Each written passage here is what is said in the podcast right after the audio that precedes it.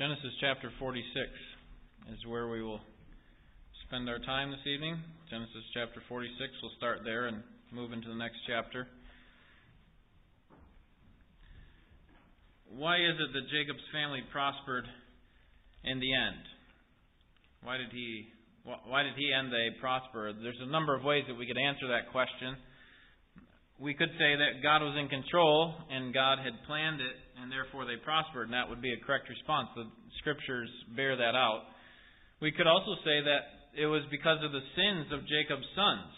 The the reason, one of the reasons, or at least the catalyst to Joseph prospering for on behalf of his family, was the sins of his brothers, and and they hated him and sold him into slavery, and and obviously um, this resulted in his rise to power. And that answer would also be correct. It was, um, in some sense, a result of their sin.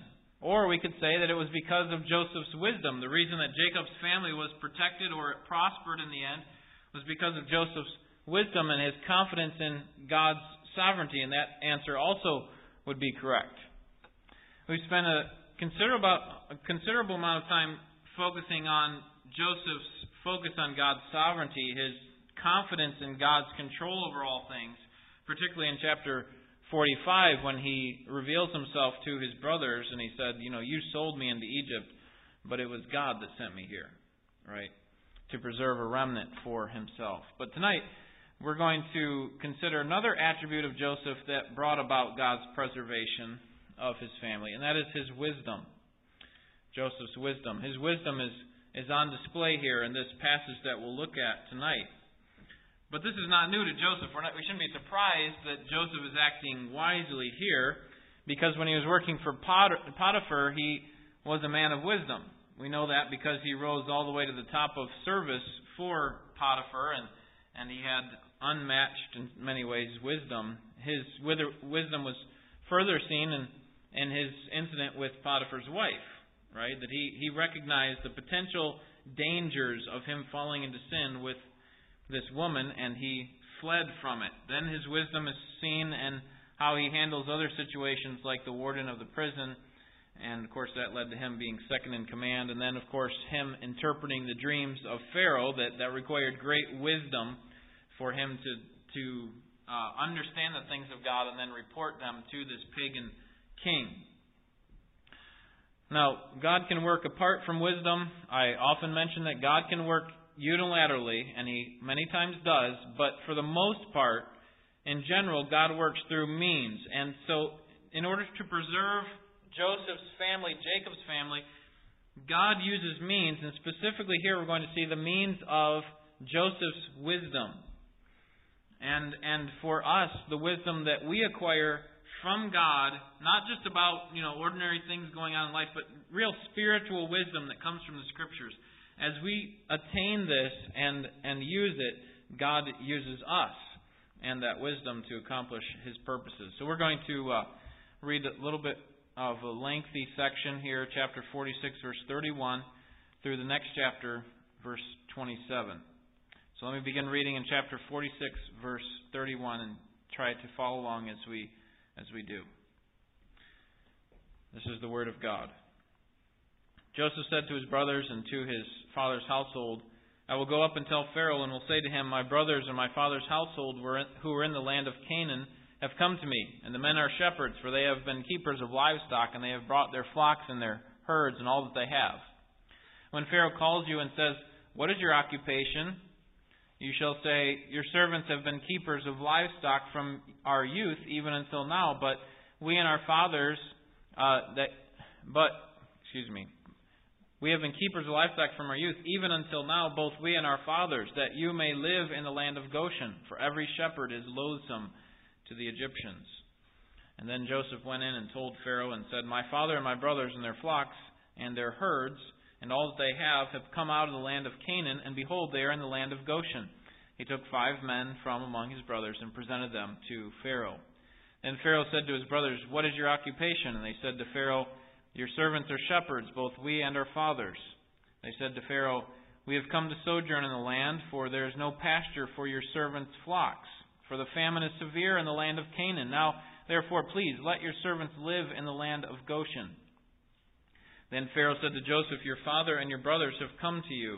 The land of Egypt is at your disposal. Sell your father and your brothers in the best of the land. Let them live in the land of Goshen. And if you know any capable men among them, then put them in, the, in charge of my livestock. Then Joseph brought his father Jacob and presented him to Pharaoh, and Jacob blessed Pharaoh. Pharaoh said to Jacob, how many years have you lived? So Jacob said to Pharaoh, the years of my sojourning are one hundred thirty. Few and unpleasant have been the years of my life, nor have they attained the years that my fathers lived Uh, my fathers lived during the days of their sojourning. And Jacob blessed Pharaoh and went out from his presence. And so Joseph settled his father and his brothers and gave them possession in the land of Egypt and the best of the land and the land of Ramses, as Pharaoh had ordered.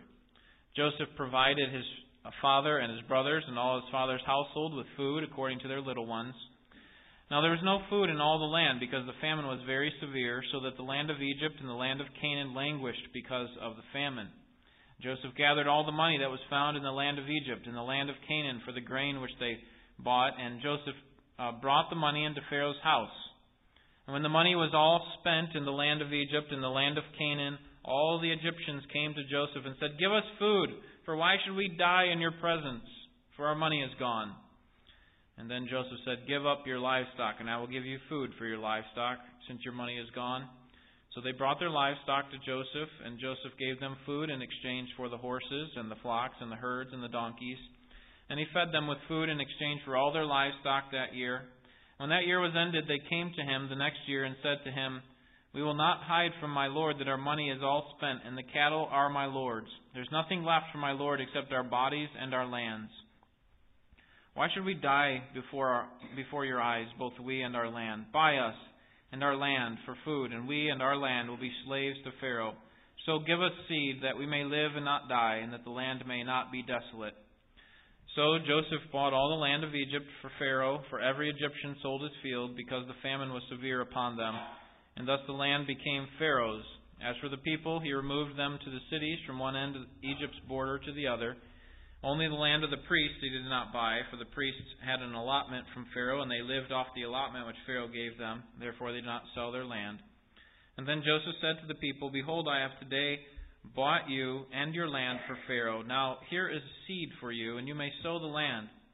And at the harvest you shall give a fifth to Pharaoh, and four-fifths shall be your own, for seed of the field, and for your food, and for those of your households, and as food for your little ones. And so they said, you have saved our lives. Let us find favor in the sight of my lord, and we will be Pharaoh's slaves. Joseph made it a statute concerning the land of Egypt, valid to this day, that Pharaoh should have the fifth. Only the land of the priests did not become Pharaoh's. Now Israel lived in the land of Egypt and Goshen, and they acquired property in it, and were fruitful, and became very numerous. God is the one who ultimately preserves his people. It's God who does it. But he does it through means. And here we see him doing it through a wise leader. We're going to see Joseph's wisdom on display here uh, in this passage. First, we see Jo- Joseph's wise leadership leads to favor- Pharaoh's favorable response. And that is uh, beginning in chapter forty-six, verse thirty-one, through chapter forty-seven, verse twelve. First, in verse th- four verses here, thirty-one through thirty-four, Joseph prepares his brothers to go before Pharaoh. Now, now why prepare them? They're they're big boys, right? They can handle themselves. Why why do you have to prep them before going into Pharaoh? Remember, this is no small thing, is it? I mean, they they their lives were held in the balance depending on how Pharaoh responded here. If he said, "No, you you're not living in this land. I'm sorry. Turn around and go home."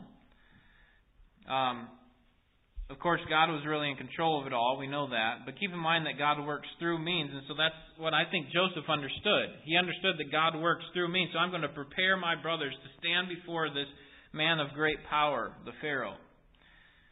And I think there are at least three reasons why Joseph prepared them to go before them. Number one, to ease Pharaoh's biases. Pharaoh was a biased man. Turn back to chapter forty-three, along with really all the other Egyptians, chapter forty-three, verse thirty-two.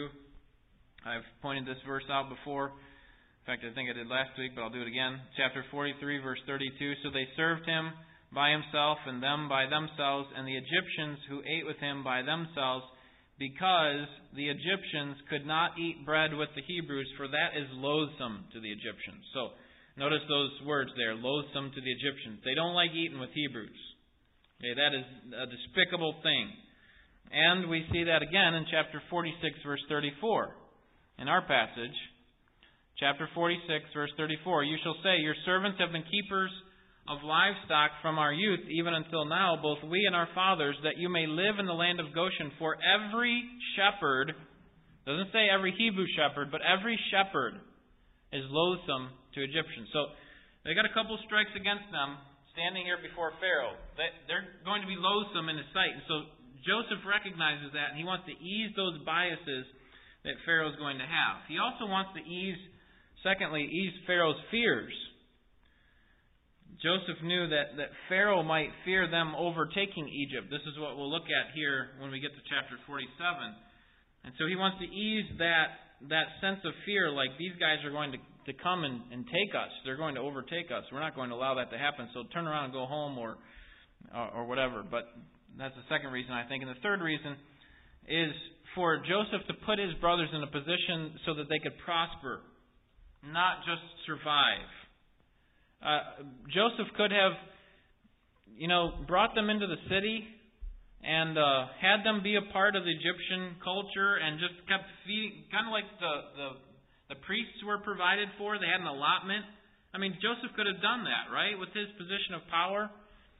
But instead, he wants to do more for them than just allow them to survive. He wants them to prosper in the land. This is going to become significant when we get to the book of Exodus, somewhere down the road, that that this is going to be a great people growing up to the hundreds of thousands, if not millions of people, Israel, Israelites, that is. And that's what Joseph had in mind. He's thinking long-term, making these guys prosper, making his family prosper. So, so Joseph's using wisdom here, preparing them to go before Pharaoh. Notice the request here, the, the actual formal request here in verses one through six. Um, Pharaoh grants their request. They say, we want to live in the land of Goshen. Um, Pharaoh, remember, in chapter forty-five, verses sixteen through twenty, had already promised this. He said, go back and get your brothers, get your family and their households, bring them back, and they can live in the best of my land. They can live in the land of Goshen. But so, if he already promised it, why are they going back and asking permission? Okay, this is what we would call a formal agreement now, okay? Pharaoh had made the promise, but now here's the formal agreement. I'm going to say to you, you can live there. And now uh, Pharaoh indeed does give them their request. But notice in verse two how many people Joseph brings before Pharaoh. He took five men from among his brothers. Why not all eleven of them? Why not all eleven brothers? Why only five? And this speaks to that second reason of why Joseph brought them before Pharaoh and prepped them to, to talk to Pharaoh, and that is to ease Pharaoh's fears. Think about, about this from Pharaoh's perspective. Joseph is a man who was beyond his years, a man of great wisdom, who rose to power very quickly. If you consider, I mean, he's only, you know, early thirties here, and he's now in a position of second in command of all of Egypt. Joseph comes and brings all eleven brothers, imagine if he did, brings all eleven brothers before you, the Pharaoh, and you're thinking, if these brothers are on par with Joseph with regard to their ability and their wisdom, then I'm in big trouble because they're going to take us over as a people. And so Joseph is trying to calm, he recognized the potential fears that Pharaoh can have, that these guys may have alter, ulterior motives. They're not coming here to survive, they're coming to, here to overtake us as Egyptians. So he only brings in five. Maybe he picked the scrawniest of the of the bunch. I'm not sure. It doesn't say who, who stood there before the Pharaoh. But, but Pharaoh responds to their request. Apparently he was eased by what they intended to do. They weren't planning to come in and overtake them through force, through through battle or something. Notice verse six. The land of Egypt, Pharaoh says, is at your disposal. Settle your father and your brothers in the best of the land. Let them live in the land of Goshen. And, and, and he goes one, a step beyond. if you know any capable men among them, then put them in charge of my livestock, he says to Joseph. So, so here you go. Here's your request. You wanted the land of Goshen, it's yours. And the land of Goshen is important because it's a, a grazing area. It's a great place for men who are shepherds. And uh, so they get the best of the land. And Pharaoh goes one step further and says, you, you got anybody that's really good at taking care of livestock? I want them in charge of my livestock. Now this doesn't seem like a huge thing, but notice verse fifteen. When Joseph acquires all the livestock in in the uh, the the, uh, the area, basically, when the money was all spent, verse fifteen, in the land of Egypt and the land of Canaan, and all the Egyptians came to Joseph and said, "Give us food, for why should we die in your presence? For our money is gone." And then Joseph said, "Give up your livestock, and I'll give your food for your livestock, since your money is gone." So they brought their livestock to Joseph, and Joseph gave them food in exchange for the horses and the flocks and the herds and the donkeys, and he fed them with food in exchange for all their livestock that year. Every single person in the Egyptian region brought their livestock to Joseph and handed it over to him. This was their payment for food for another year. This is how they were going to survive for one more year. The only person that didn't do that, the only people that didn't do that, were the priests.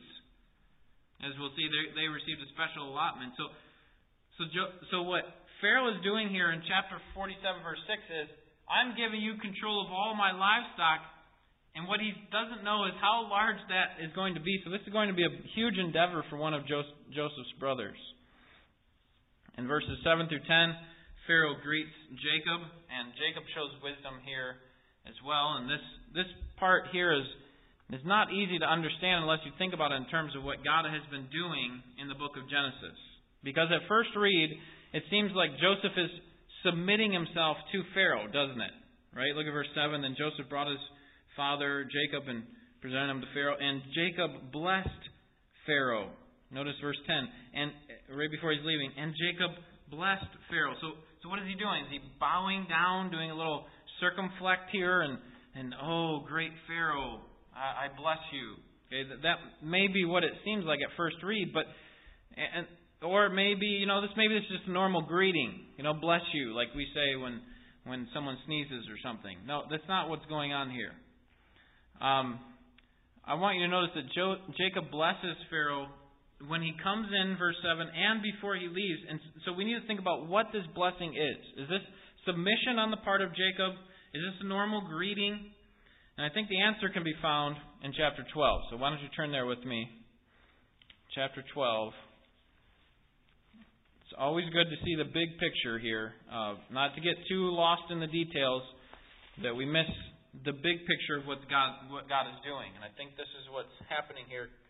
Something that had been uh, promised by God to Abraham's descendants. This is a promise given to Abram when he's first called out of Ur of the Chaldeans. Chapter twelve, verse one. Now the Lord said to Abram, "Go forth from your country, and from your relatives, and from your father's house, to the land which I will show you, and I will make you a great nation, and I will bless you, and make your name great, and so you shall be a blessing. And I will bless those who bless you, and the one who curses you I will curse, and in you all the families of the earth will be blessed." Doesn't this make sense? Because who is it that generally blesses another person? Just think about this in general, not necessarily with the patriarchs, but who is it that blesses another person? There are times when the psalmists talk about us, you know, blessing the Lord. Bless the Lord, O my soul, right? But generally, when you see blessing happening, it it is from a superior to an inferior, right? Where God blesses His people. God here blesses Abraham. And He promises to Abraham that, Abraham, I'm going to bless those who bless you. Okay, so now turn back to chapter forty-seven. And we need to think about who the superior is and who the inferior is. At first read, it's like Jacob's the inferior, right?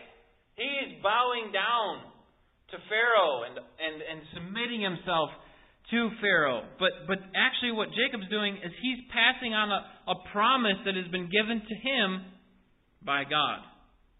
God says, I will bless you, Jacob, and I will bless those who bless you. Here you go, Pharaoh. Here's a portion of that blessing that comes from God. And this is a great step of faith by Jacob. Because I think that if Jacob had this meeting forty years earlier, he would probably have handled it differently. Don't you? He might have schemed his way to get what he wanted. Okay, I want to get this land of Goshen. What do I need to do to manipulate Pharaoh to get him to a place where he he is forced to give us the land, right? No. God has blessed me, and He's promised to bless those who bless me. So I'm going to bless Pharaoh here. I'm going to give him a, a sense of God's grace. And um, the... The result of this is that Pharaoh is blessed, isn't he? He's blessed even despite this severe famine that's going on. He receives all the money in the land. He receives all the livestock in the land. And then we'll see one final thing that he's going to receive in the land. And we'll, we'll look at that here in the next several verses. I think Jacob has grown up.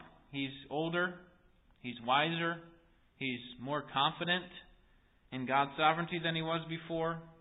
He's not fearful of Pharaoh. He he approaches him and blesses Pharaoh.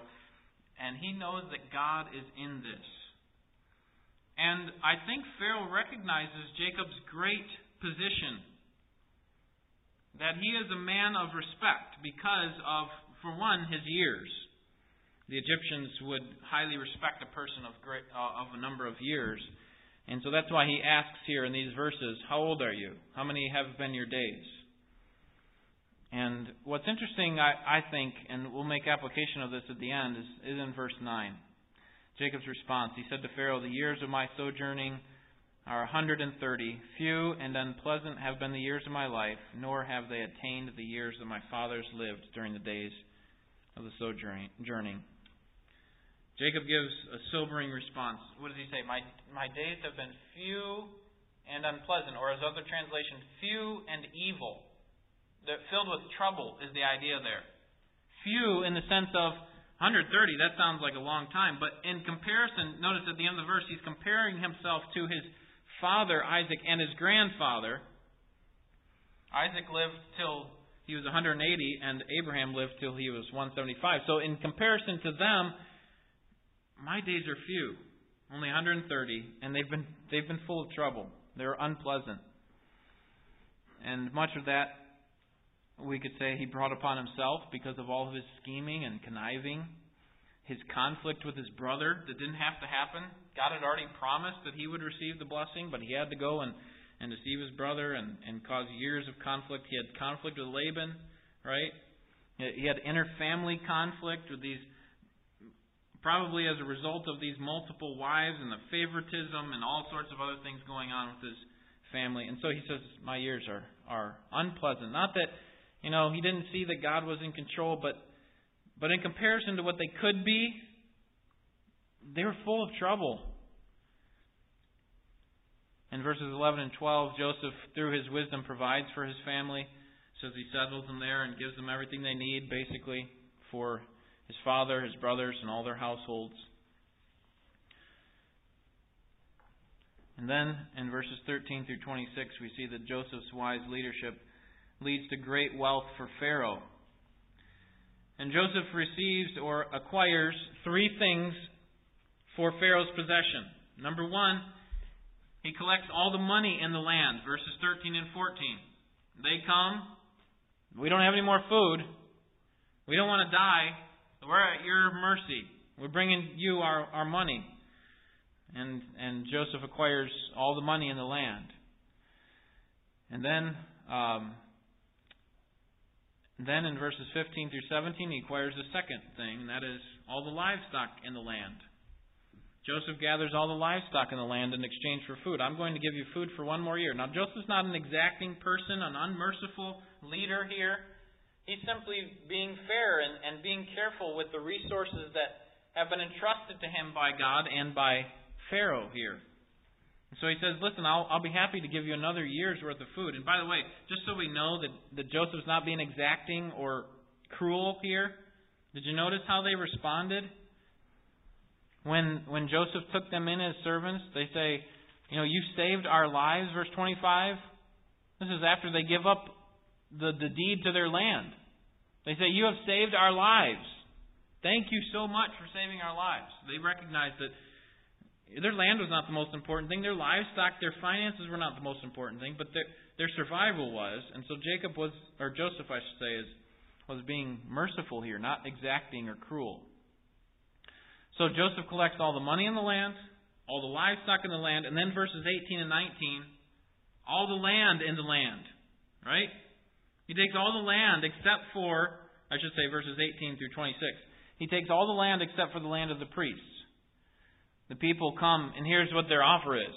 Listen, we, we ran out of money again. All that money you gave us for our livestock that we used to buy grain and things from you, it's all gone. So here's what we're offering you. Take our land and our bodies. We're, we'll give ourselves as slaves to you. But Jacob doesn't do that. He doesn't take them as slaves. He simply takes their land in exchange for more food. And he puts on that land a tax, a tax of twenty percent. Um, he removes them to the city. Verse uh, verse eighteen says, when that year was ended, they came to him and said, we will not hide from you, my lord, that our money is all spent and the cattle are my lord's. There's nothing left for my lord except our bodies and our lands. Why should we die before your eyes, both we and our land? Buy us and our land for food.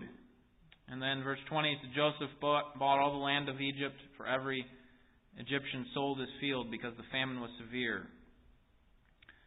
And then uh, he he exacts this one-fifth tax on them. This was not a new tax. Um, in fact, this had, we had already seen this in chapter forty-one, verse thirty-four. Did you realize that in the times of great abundance, when you had the seven years of prosperity before the seven years of famine, that Joseph wisely enacted a tax on the people of twenty percent. So in those times of great prosperity, twenty percent of it had to come to to uh, the leadership there of Egypt. And so he basically continues this thing and just says, listen, hand over the deed to your land. It'll be ours, but you're allowed to work on it, and you can get eighty percent of that, of what you harvest. That's yours. You keep it. And the rest will come to us, to to the to the land of Egypt. And amazingly, you know, it seems like, oh, this is really stiff. How could you do this, Joseph? But but this is something that they agree to, and we're in, uh, we're we're heartily in agreement with. Verse twenty-five. They were happy that their lives now were saved because they recognized the alternative was death. They're not coming, you know, demanding a handout. Look at all the things that we've done for the country of Egypt. You know, you owe us. We're entitled. No, they, they come and are thankful to, to just be able to live another few years. Now, I say that Joseph collected all the land in the land, but not really all the land. It was most of the land because the priests were given a special allotment by Pharaoh, and this kind of uh, pictures for us what's going to happen when the Mosaic Law is put in place, and when the land is actually acquired, the land of Canaan, where the priests will have their own little properties of land all over the place, and they will live off of uh, off of the land, really. And um, but they don't really have a full inheritance like like the others. So Joseph's wise leadership leads to uh, a protection and preservation of his own family, uh, prosperity for Pharaoh, and then finally, his wise leadership leads to uh, this great prosperity. So first preservation, and then prosperity for Pharaoh, but then prosperity for his family, verse twenty-seven. Chapter forty-seven, verse twenty-seven. Now Israel lived in the land of Egypt in Goshen, and they acquired a property in it and were fruitful and became very numerous. Israel here, don't think the, the people of Israel. This is simply the name given to Jacob at this point. No, they're not called a nation of Israel until later, I think really until we get to the book of Exodus after Jacob's dead. But while he's alive, he's referred to most of the rest of his life as Israel. Kind of switches back and forth on occasion. But so, so when you see this here that Israel was provided for, that's talking about Jacob. And so the result of Joseph's wise leadership is that God provides for his people through this wise leadership, by uh, preserving his family and prospering Pharaoh, blessing those who blessed them, and then providing or prospering for his own family. In this passage, we see again, and this will be uh, just two points of application tonight. First, we see that we must trust God because He is faithful to His promises. I hope you don't get tired of me uh, saying that, and I'm I'm not just uh, you know running out of things to say. These, these are what the Scriptures are saying, and I'm trying to point out to you, you know, where God is is emphasizing that we need to continue to trust God. And if you don't think this matters, you know, just go through life a little bit longer, and you'll see that it's the most important thing to do is to trust in God. Specifically, that God has promised us something, and that He will bless His people. And and for, for Joseph, there's a clear indication that God's hand is in this, that He's going to bless those who, who bless them. So we must trust God because He is faithful to His promises. And the second point of application is really a smaller point in the text. It's not the main point of the text. I think the main point is we need to trust God, and, and we can be used by God by being wise. But the second point is one that I don't think we should overlook, and that is that we can't waste our lives. Don't waste your life. When Jacob is asked about how old he is, he responds that his days are, remember, few and what? Unpleasant or evil. My days are few and evil. And I don't think Jacob was in depression here, not being pessimistic or trying to pick a fight with God. Come on, my days are, are ridiculously unpleasant. I think he was just simply being honest about life when he was asked about it. And that at the end of the, that, the end of it all, he could look back, yes, on the great grace that he received from God that had been poured out on him and that he was able to pass on to others. But also, that when he looked back on his life, he knew that he could have done more for God. He could have done more. I think that he, he had some regrets here because he had so much trouble in his life, much of which, as I said, he brought upon himself. Now, understand what I'm saying. It is never, never a waste to spend our lives serving God. That's not what I'm saying. But rather, it is a waste when we don't spend all of our lives serving God.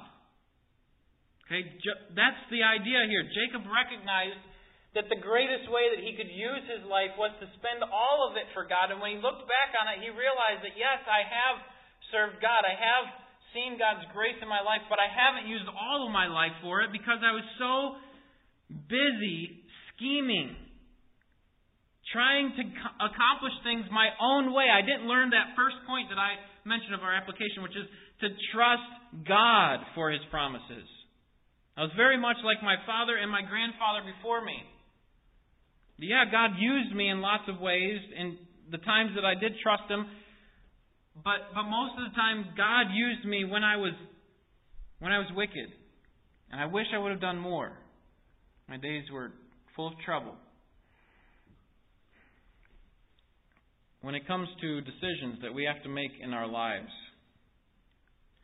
we tend to be very much self-centered, as if we are at the center of our own universe, that it, that we exist for ourselves. So when we have a decision that faces us, we ask questions like, you know, maybe it's something that's potentially sinful or evil. Can I do this? Is this permissible? Is this something that I can do?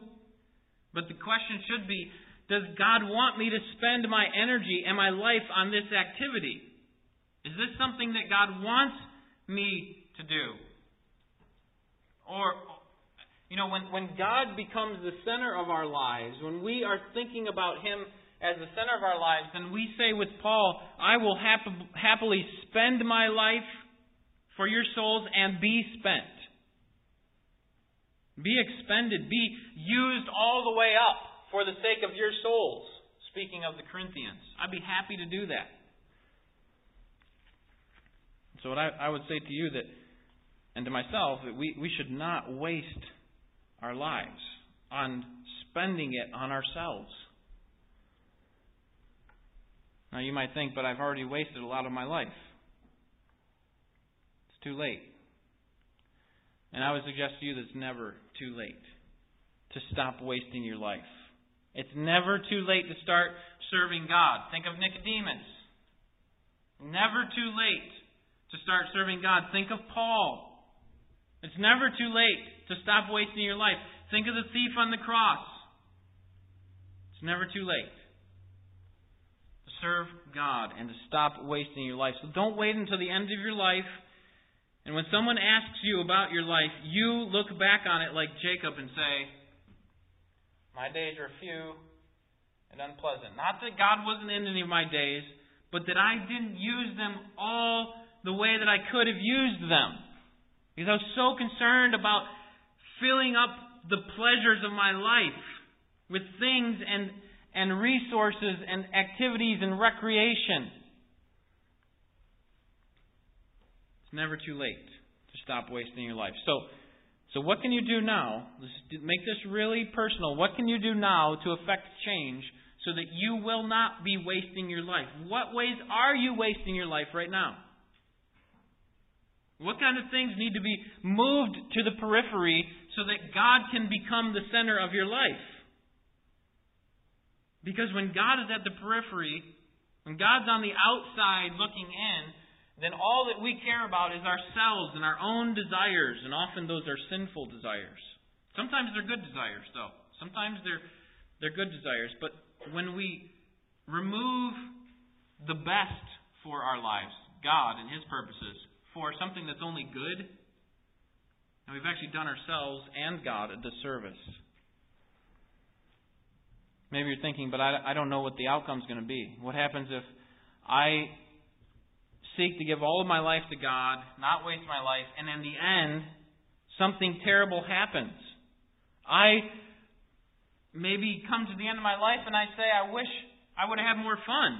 I wish I would have spent more of my time on myself. Or what happens at the end of my life if it's it's full of misery and pain because I chose to serve God with my life? What happens if my life is ended quickly? What happens if I die because I spent myself for God? We don't know the outcome, do we? But that's part of living by faith. It is trusting God even when we don't, especially, maybe I should say, especially when we don't know the outcome. All right? Consider the three young Hebrews who were commanded to bow down to the idol. Did they know that they were going to be able to stand up in the middle of the fire and be able to be spared from it? Did they know that? No, the text makes that clear. They say to King Nebuchadnezzar, we know, we know this, that our God can save us from the fire. But they don't stop there. But if not, we still are not going to bow down to your terrible reconstruction of yourself. We're not going to do that. Why? Because there's something more important here. And that is God and His purposes for our lives. We don't know what's going to happen to us. And we know that He can save us and that He can do great things through us. But if He doesn't, we're still not going to bow down to Him, to this false idol. We're not going to waste our lives running from our fears. We're not going to waste our lives satisfying our own sinful desires. We're, we're going to spend it on God. And that means we're going to spend it on God, even if it means being spent to death. And I mean that in a physical way, that we may have to give up our bodies for the sake of God's purposes, but also financially,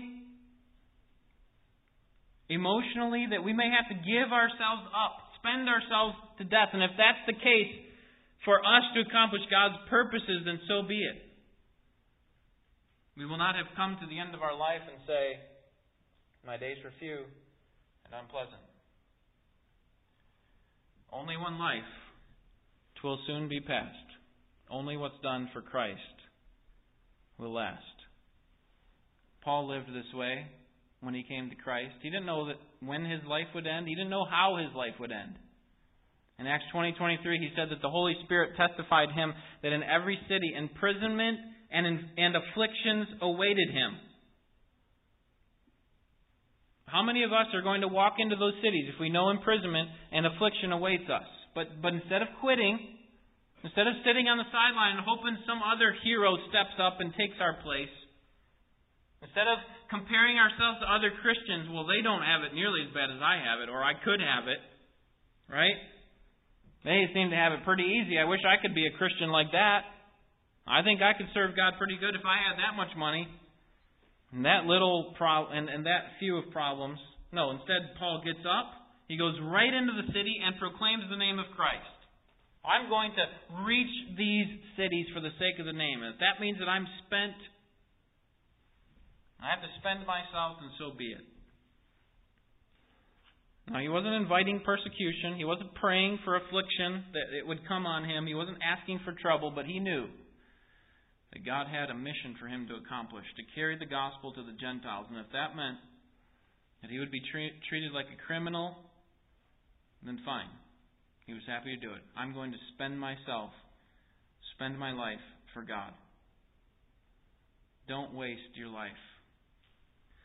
I want to recommend to you a book by that same title, Don't Waste Your Life, by John Piper. You can get this for a few dollars at the bookstore over here on fourteen and John R. You can purchase a an audible version of this, an audiobook of this. If you do a lot of traveling, I would recommend it to you. Much of this last point was drawn from this book. And it, it's full, this book is full of biblical pearls of wisdom. One of the great things you're going to find about Piper is he, he often points you to the Scriptures. The, the basis for his understanding of how we ought to live comes from the Scriptures, and I would encourage you to read it. It's not a hard read, it's not a long read. Uh, it would be very valuable for you. Here's Jonathan Edwards' resolves. You remember him at the age of seventeen. He gave these several resolves. These are the things that I resolved to do. Here's one of his resolves, number seventeen. Resolved that I will live so as I shall wish I had done when I came to die. That is, that I come to die, I am not going to say, I don't want to be able to say at the end of my life, I wasted some of my life. Okay? Obviously, we can't control anything that's already happened in the past. But from here on out, I am resolved, Jonathan Edwards says, I am resolved not to get to the end of my life and say I wasted that time. And my main point of this application is to get you think, to think about your life as a Christian. What do you want your life for Christ to look like in the end? You can't go back and change what's already happened in the past, can you? But can you change or affect change for what's going to happen tomorrow? Is there any way you can learn from the past of the wasted times and look to tomorrow and see how can I move forward without doing it the same way that I've already done it? Wasting a lot of my time, not spending it for Christ, but spending it on myself. What kind of life is God calling you? What kind of risks is God calling you to take?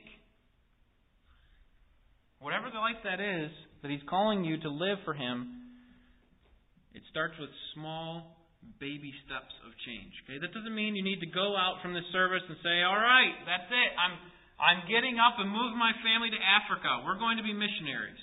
That may be what God is doing in your heart. I'm not sure. But, but generally speaking, it is just make one small step here. Okay? When I talked about wasting your life, what was it that specifically came to your mind? In what way have you wasted your life, and what can you change now going forward? Take that small step now in your mind, and then take it in action tomorrow when you start your week. Small acts of spending yourself for God. Don't come to the end of your life and say, my days are few and troubled, like Jacob did. Rather, live your Christian life completely like Paul did, so that at the end he could say this: I have finished my course. I have kept the faith. Don't waste your life. Let's pray.